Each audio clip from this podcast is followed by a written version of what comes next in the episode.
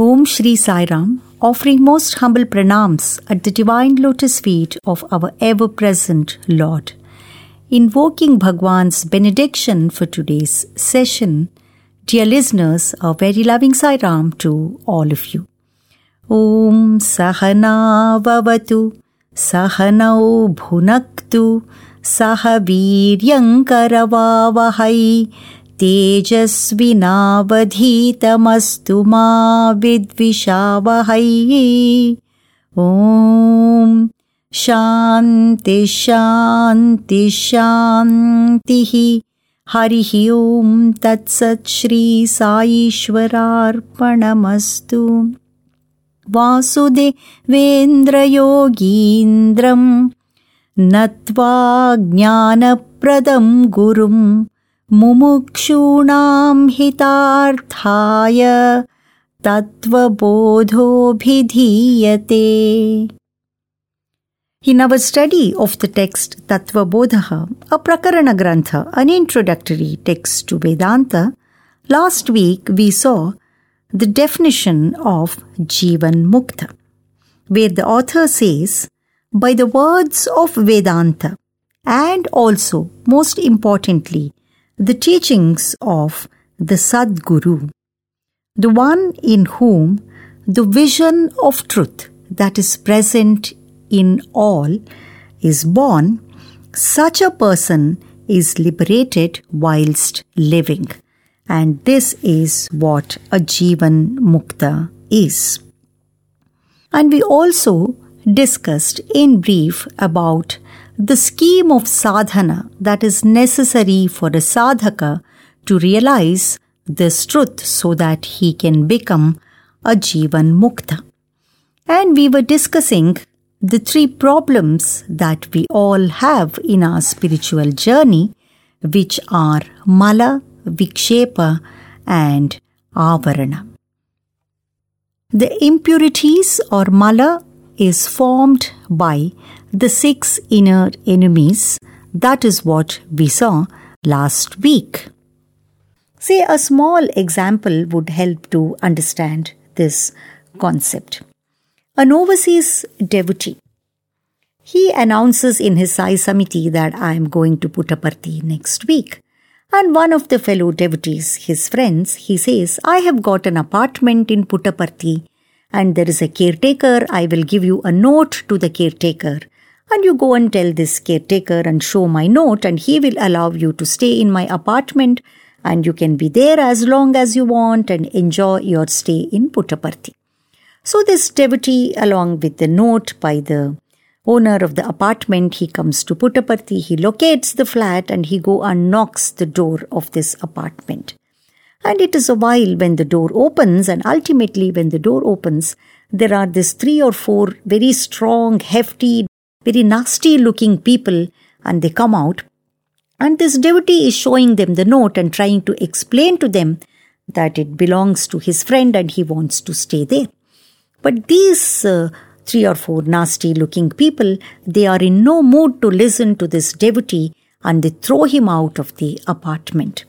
See, this is what happens to us when one fine day this thought of meditation the thought of the teaching of Vedanta enters our mind and the mind wants to meditate upon this teaching, these negative forces, these Arishad Vargas, the six inner enemies which have inhabited the mind for such a long time, like the squatters in that apartment who had inhabited it for a long time, the empty flat which was there, and these forces will throw this thought of meditation itself out of the mind and it will not be entertained.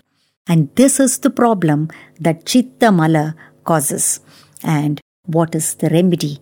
And Vedanta says you have to conquer this through action. And what kind of action? It is not a sakama karma, a desire driven action, but through karma yoga, nishkama karma, a selfless action is what is needed for you to overcome this impurity of the mind or mala. And this karma yoga helps us to conquer the tamoguna also. That is why karma yoga or seva working for a higher ideal in our life without asking what is in it for me, but doing it for the larger good of the world without any expectation of a personal reward or benefit becomes very important. So, this selflessness is what we need to overcome this chitta mala. And then the second problem, which is vikshepa, the wavering of the mind. The mind is always wandering.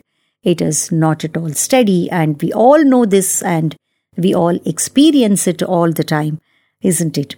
And here, what our scriptures say is you need some support with the help of which you can anchor your awareness or your mind in this particular object. And this is where pranayama or focus on the breath, the breath awareness becomes important. As Swami says, chant this Soham mantra with every inhalation and exhalation and observe your breath. So the support is breath here or even better supports, especially for a devotee, we can say is the name of the Lord and the form of the Lord. Chanting the name of the Lord or meditating upon the beautiful form of the Lord, the Rupa of the Lord, they also help us to get this single pointed focus of the mind and thereby reduce this wandering nature of mind. Here a word about Nama Rupa. See, this is called Bhakti Yoga, we can obviously make out. See, in this Bhakti Yoga, when we start these Bhakti practices or any sadhana, then what happens is we learn to transform our focus from Nama Rupa of the world, the names and the forms and the attractions of the world, into our focus into Nama Rupa of God, the name and form of God and they are very powerful. That is why it is said, when you love the world, you fall in love. When you love God, you rise in love. This is the greatness of the name of the Lord and the form of the Lord, and that is why it is said, Darshanam Papanashanam. Having the darshan of this Lord, it washes away our sin. And the name of the Lord, it is a very simple sadhana to do to remember and chant the name of the Lord, the Nama Smarana or Nama Japa, and the power of this name can be explained this way. See, long ago, when there was division of property between Nara and Narayana, Nara, man, Narayana, the Lord, then Narayana says to man, O Nara, I will keep the form with me, but I will give you my name. I will empower you with my name. So, which means the name of the Lord is as powerful as the form of the Lord Himself. This is called Nama Nami Abheda, which means there is no difference between the name of the Lord and the bearer of this name. This is the power of the name of the Lord. Once, the creator Brahma was discussing some of the intricacies of creation with Brihaspati, the guru of Devas, and also the Maruta Ganas. And two young, handsome ascetics pass by. And they are so absorbed in themselves, they don't even look at this Brahma or prostrate to him, and they just pass by. Then this Brihaspati asks Brahma, Who are they? Then Brahma replies, They are Nara and Narayana, and they are always together and the representatives of this Nara and Narayana in Dwapara Yuga are Arjuna and Krishna. And it is said in Kali Yuga, we are all Naras and we have this presence of Narayana with us all the time in the form of the name of the Lord. And by chanting this name of the Lord, we can feel this presence of Narayana in the Nara that we are and this is the greatness of the name of the Lord. So, this bhakti yoga, upasana, sadhana is important for us to reduce this vikshepa of the mind and also to conquer the rajoguna. As we have just seen, this vikshepa, the wavering or wandering of the mind, is caused by the monkey mind, which is riding on the donkey of the body, in the circus of life itself. We can also say that this monkey mind is not just a monkey mind, it is a monkey mind that is drunk with desires and that is bitten by the scorpion of jealousy and also which is overpowered by the ghost of competitiveness. This is the problem in us, and as we have seen, the way to overcome this problem is to bring in Chitta Ekagrata, the single pointed focus of the mind, for which Bhakti Yoga or sadhana helps. But we must be very careful that this sadhana should not be reduced into a mundane mechanical ritual. It should be done with awareness. There has to be intensity and also there must be consistency. This is very important for a sadhaka. If we are not progressing in our bhakti, which means we are following pravritti lakshana. See, there are these two things in bhakti. One is called pravritti lakshana, the other one is called nivritti lakshana.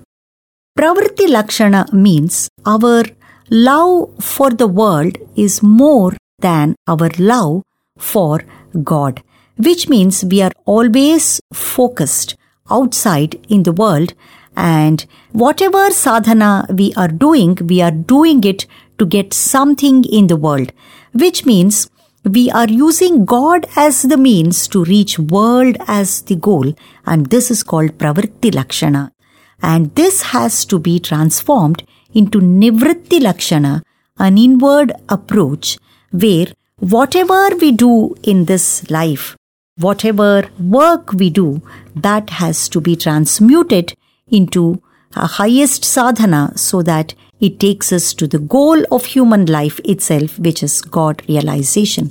So in Nivritti Lakshana, we learn to use world as the path to reach God as the goal. And Bhagwan gives a very interesting tip for a devotee here.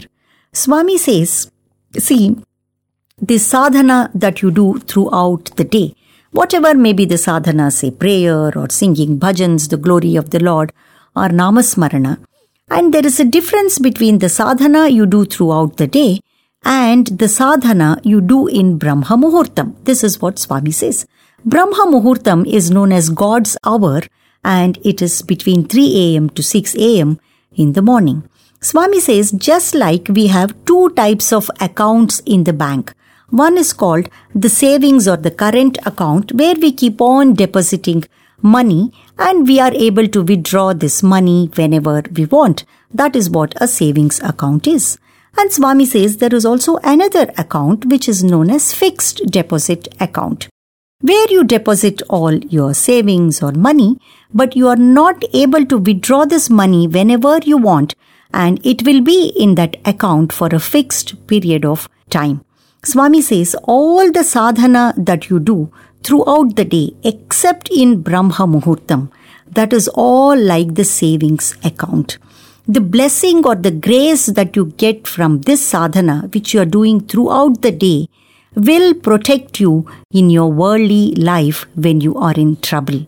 Whereas Swami says, the only sadhana that you do in Brahma Muhurtam, that is like the fixed account where the grace that you get from this will be utilized for your spiritual progress and for your spiritual evolution. So, if we have to progress as a sadhaka through bhakti yoga, we must learn to do our sadhana in Brahma Muhurtam. And this is the importance of doing sadhana in Brahma Muhurtam for all of us as explained by Bhagwan himself. And the third problem that we have is avarana. Avarana means veiling of the truth. We do not know what we are, our true identity. We do not know who am I. And that is avarana. And that, of course, we can remove only through the practice of the self inquiry who am I or Jnana Yoga. Well, what are the steps in Jnana Yoga? In the scheme of sadhana that we are seeing, Now, the steps that we need to undertake are Shravana, Manana, and Nididhyasana. And I have spoken about it many a times earlier also, but I am again speaking because it is very, very important if we have to make the knowledge of the Vedanta that is in our mind or intellect to make it a living reality for all of us. So, Shravana or listening is the first stage where we understand this teaching of Vedanta. We know what Vedanta is telling us or the Guru is telling us. It is also known as Tatparya Avadhanam, which means to determine the essence of the teaching. And this must lead to the next stage of manana or reflection. It is the stage where we continuously reflect upon the teaching that we have learnt, we have studied, or we have listened to so that we get a clarity of the teaching and all the doubts regarding this teaching are cleared. And this manana or reflection can be undertaken either individually or even better would be to form study groups and study circle groups and discuss this particular teaching which is called collective reflection, and this helps us to clear all the doubts that may arise in us regarding this understanding of this particular teaching.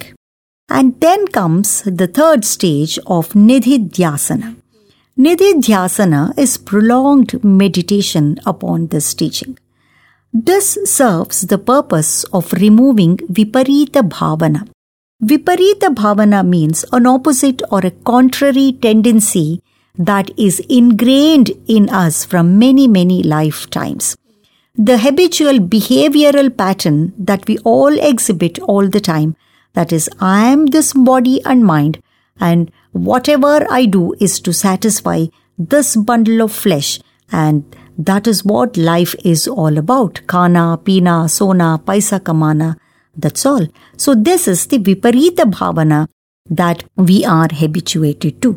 So to remove this, we need prolonged meditation upon the truth.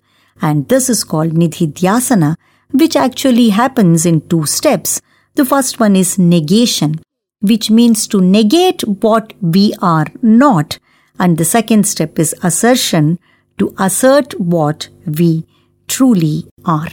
So, this whole scheme of sadhana that we saw now is known as sadhana sadhya viveka, which means an analysis into the goal and the means. Sadhana is the means or the path, and sadhya is the goal. So, this entire scheme of sadhana must form an inevitable part of the life of a sadhaka. See, otherwise, what happens is, as somebody said, when somebody dies and uh, he is he or she is buried then against the tombstone there is this inscription. The year of the birth is mentioned and there is this dash and then year of death. So like this we are dashing from birth to death all the time. And this is going on from many many lifetimes.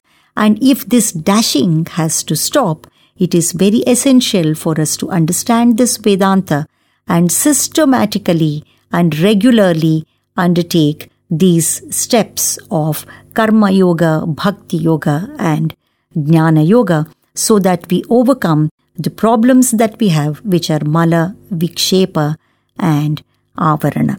And now we shall move on with the text. So the disciple who has just listened to the definition of Jivan Mukta is naturally interested to know more about this mind blowing state of Jivan Mukti itself. So he asks this question to the Guru Nanu Jivan Muktaha Kaha? Then, who is a Jivan Mukta? So the Guru replies Yatha Dehoham Purushoham Brahmanoham Shudroham Asmi iti Dhrida Nishchayaha Tatha नाहं ब्राह्मणः, न शूद्रः, न पुरुषः, किन्तु असङ्गः, सच्चिदानन्दस्वरूपः, प्रकाशरूपः। सर्वान्तर्यामी, चिदाकाश, रूपोऽस्मि इति दृढनिश्चयरूपो अपरोक्षज्ञानवान्, जीवन्मुक्तः। A very long description of the state of jivanmukti. So the author says, Jivan Mukta, a person who is free whilst living, is one who has got this aparoksha jnanavan. He has got this aparoksha jnana. Aparoksha jnana means immediate knowledge. See, there are three ways of gaining the spiritual knowledge. One is called the pratyaksha jnana, the knowledge that we receive through the agency of senses, and that is called a pratyaksha jnana or direct knowledge. Then there is this paroksha jnana, which means indirect knowledge. See, we do not know about it directly, but we hear from someone about it, so we indirectly come to know of it, and this is called paroksha jnana. But the author here says it is aparoksha jnana that leads to jivan mukti. Aparoksha jnana literally means immediate knowledge, which means there is no mediation of any agency here to get this knowledge. It is also known as immediate knowledge because it is not through the senses or not through the mind, but we get this knowledge through something which is immediate to us, which is very close to us, and which is we ourselves because this knowledge is not about any object out there, any object which is outside of us, but it is about ourselves, the subject itself, and that is why it is known as an immediate knowledge or aparoksha jnana. So the author says, through this aparoksha jnana, what Jivan Mukta becomes is, he says, यथा देहोहम पुरुषोहम ब्राह्मणोहम शूद्रोहम इति दृढ़ निश्चय See the way we have a firm conviction that I am this body, I am a man, I am a brahmana, I am a shudra, and so on. See, whenever somebody asks us, Who are you? and this is how we identify ourselves as, isn't it? And this knowledge is so natural for us, and the answer comes out so naturally I am Mr. So and so, and like this. So, the way we identify so naturally ourselves as a man, a brahmana, or a kshatriya, shudra, and so on, the author says, in the similar way, with the same firm conviction, a jivan mukta knows that naham brahmanaha, na shudraha, na purushaha. I am not a man, I am not a Brahmin, or I don't belong to any of the castes, and he doesn't identify himself with any of these upadhis they are called as, because he knows, he has realized that he is asangaha, he is unattached.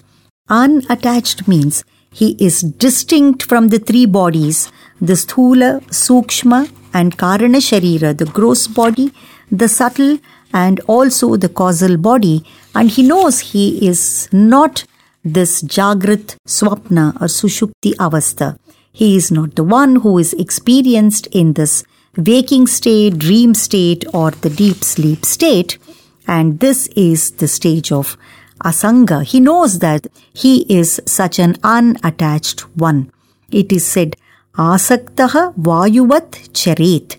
That is Asanga. Asanga means the one who remains unattached and moves like the wind. The wind that keeps on moving doesn't identify with anyone or doesn't stick to anyone. And similarly, a Jivan Mukta knows that he is always free, Asanga. Then Sachidananda Swarupaha, he knows that he is of the nature of existence, consciousness, and bliss absolute. He knows that he is that eternal truth or existence, the intrinsic existence that lends existence to everything in this universe. He knows this entire universe exists in him. And he knows he is Chit, Chaitanya, the consciousness, which means that everything happens in his consciousness. This entire world appears in his consciousness, and that is what he is aware of and then he knows he is Ananda Swarupa, which means he is bliss himself. So the joy that he experiences, say starting from the simple joy of eating something which is um, dear to him, up to the ecstasy that he experiences in a spiritual sadhana or meditation, he knows it is he himself because he is Ananda Swarupa. So, naturally, he suffers from no fear of death and he also suffers from no limitations. So, that is the implication of Jivan Mukti. Then he knows he is Prakasha Rupa. Prakasha Rupa means self luminous or self effulgent. He knows he is the one who illumines all the thoughts in his mind, and also he himself is the life principle that enlivens not just his own body mind but the entire world itself. Then Sarvantaryami the Jivan Mukta knows that the self in him is the self in all. That is why he knows he pervades everything that is there. Then he knows he is Chidakasha. Chidakasha means the all pervading space.